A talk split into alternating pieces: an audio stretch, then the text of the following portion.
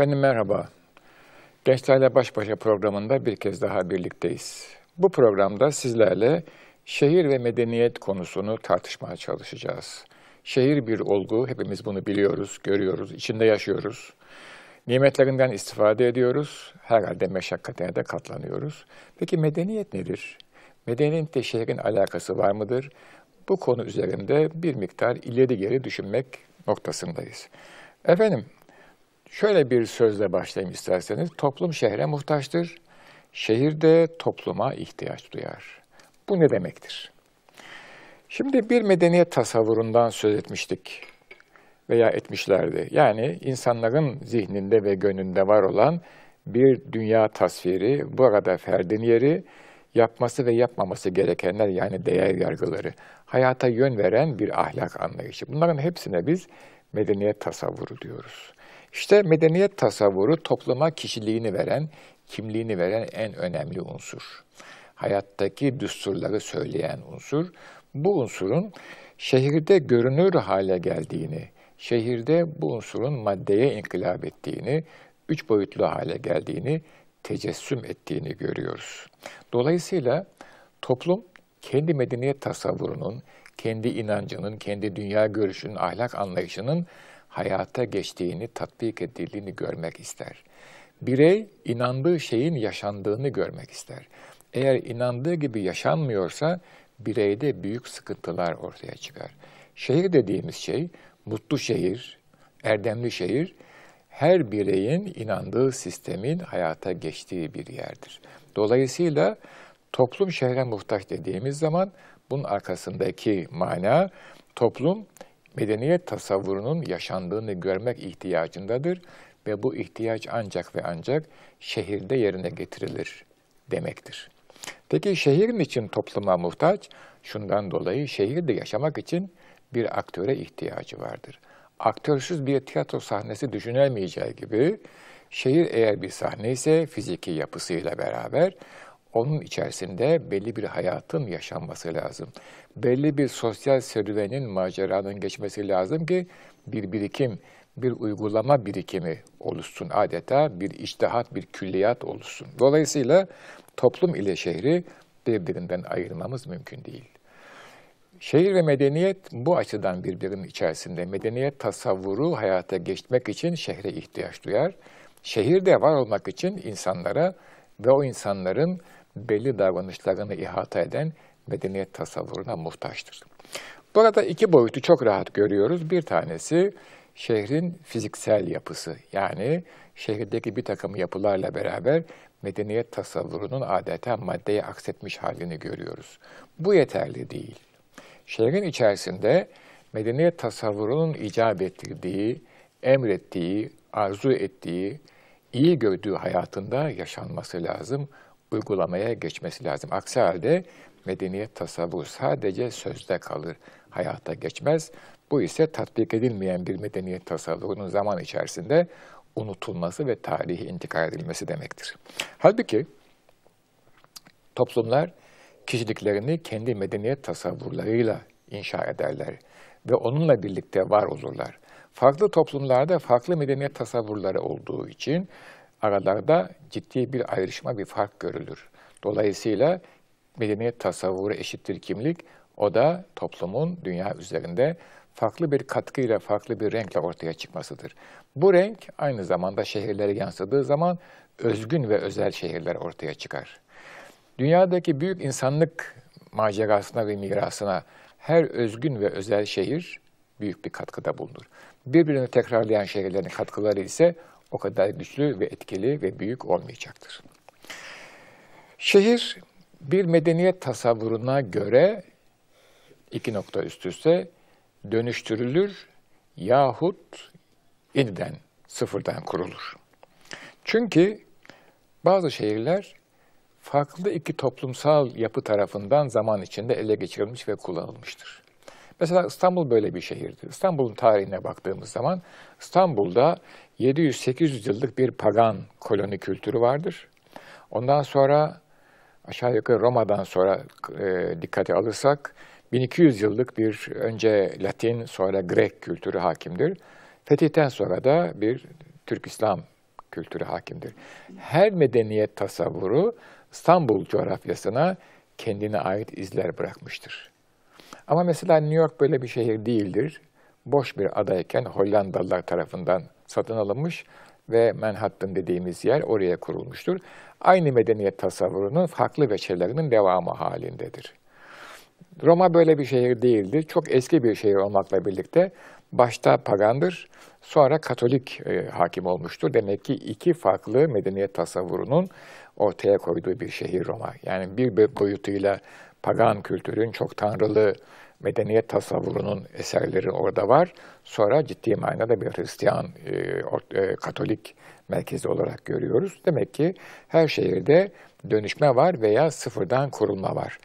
Mesela e, Samara, mesela Bağdat, İslam kültürünün sıfırdan kurduğu şehirlerdir bunlar. Bir medeniyet tasavvuru bir şehirde kendini gösterirken önce fiziksel yapıda kendini ifade eder. Bunun da çok e, simgesel anlamı bu tasavvurun temel değerlerine ait yapıların şehrin en önemli yerlerinde yer almasıdır. Özellikle merkezde ve şehrin silüetinde belirgin hale gelmesidir.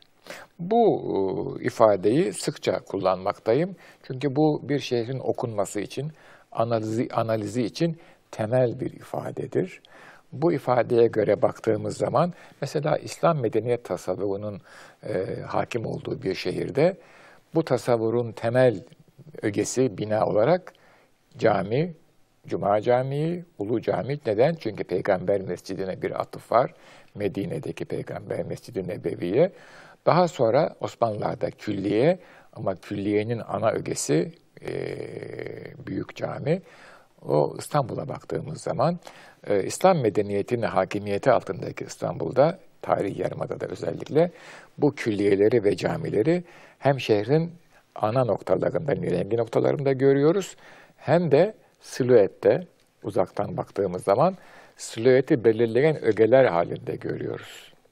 Bir Katolik şehrine baktığımız zaman Ortaçağ Avrupa'sında, Ortaçağ Avrupa'sında e, geçerli olan medeniyet tasavvuru, Katolik medeniyet tasavvuru ona baktığımızda da aynı şeyi görüyoruz. Büyük katedralleri hem şehrin merkezinde görüyoruz hem de e, şehirde silüeti belirleyen öge olarak görmekteyiz.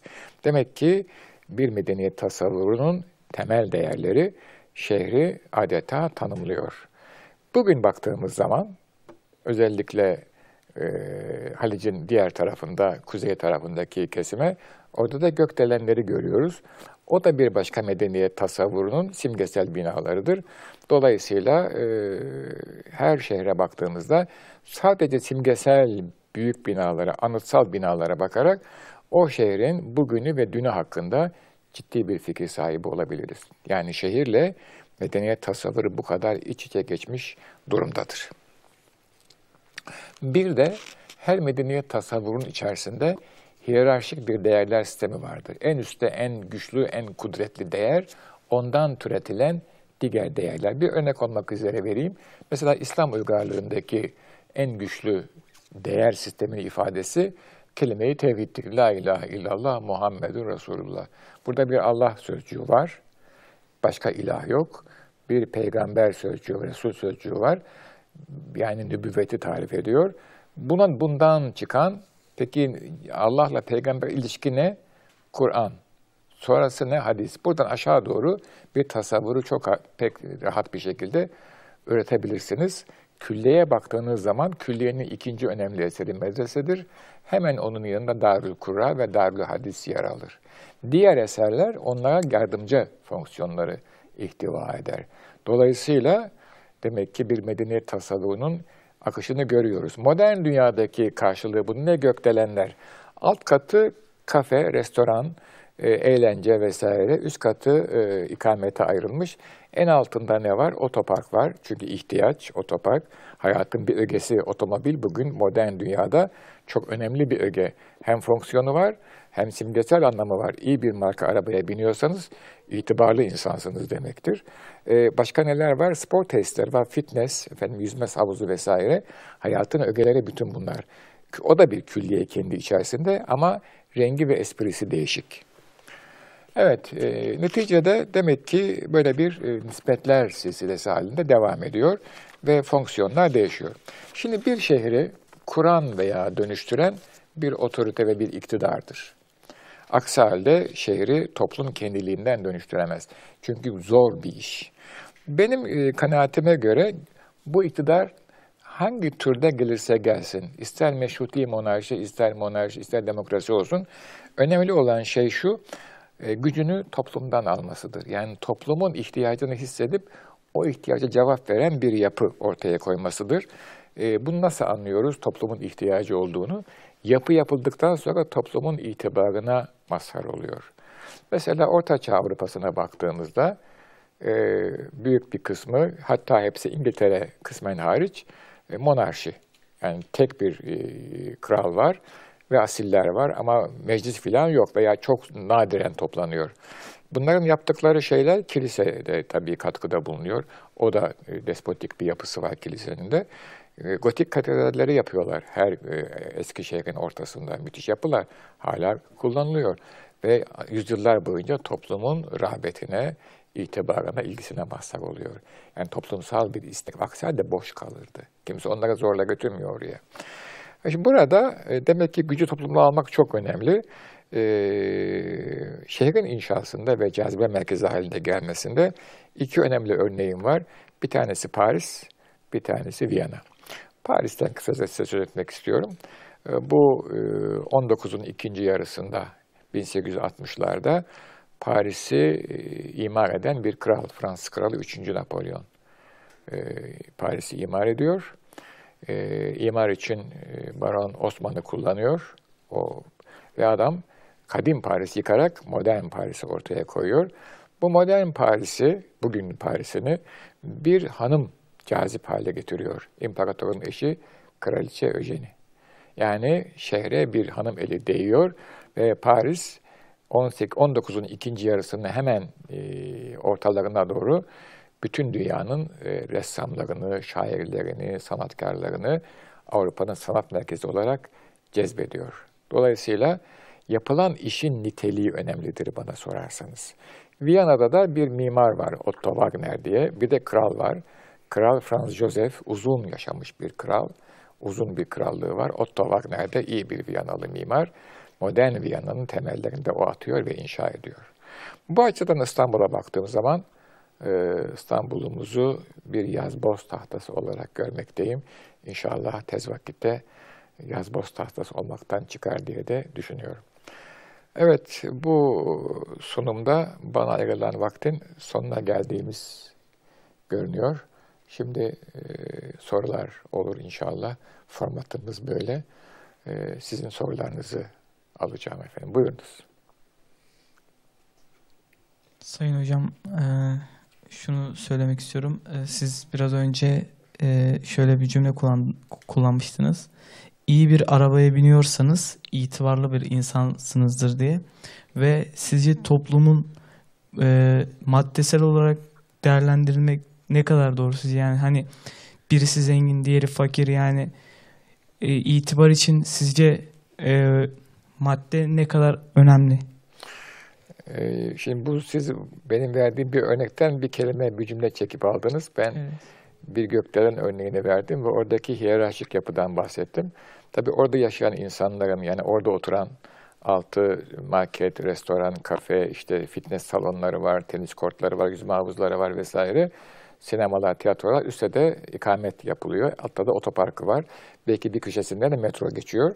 Şimdi burayı tercih eden bir insanın büyük bir ihtimalle zihin yapısında iyi bir arabaya binmek de bir erdemdir diye düşünüyorum.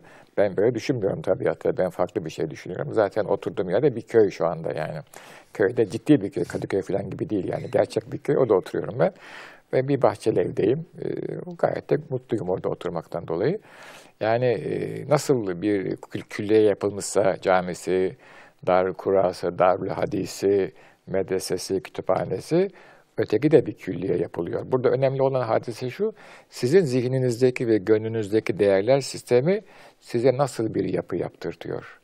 Yani birisi İslami bir hayat anlayışıyla, medeniyet tasavvuruyla hayata baktığı zaman bir külliye inşa ediyorsa, öteki de kapitalist, e, materyalist, belki hazcı bir medeniyet tasavvuruyla e, bir gökdelen inşa ediyor ve içine her türlü ögeyi koyuyor.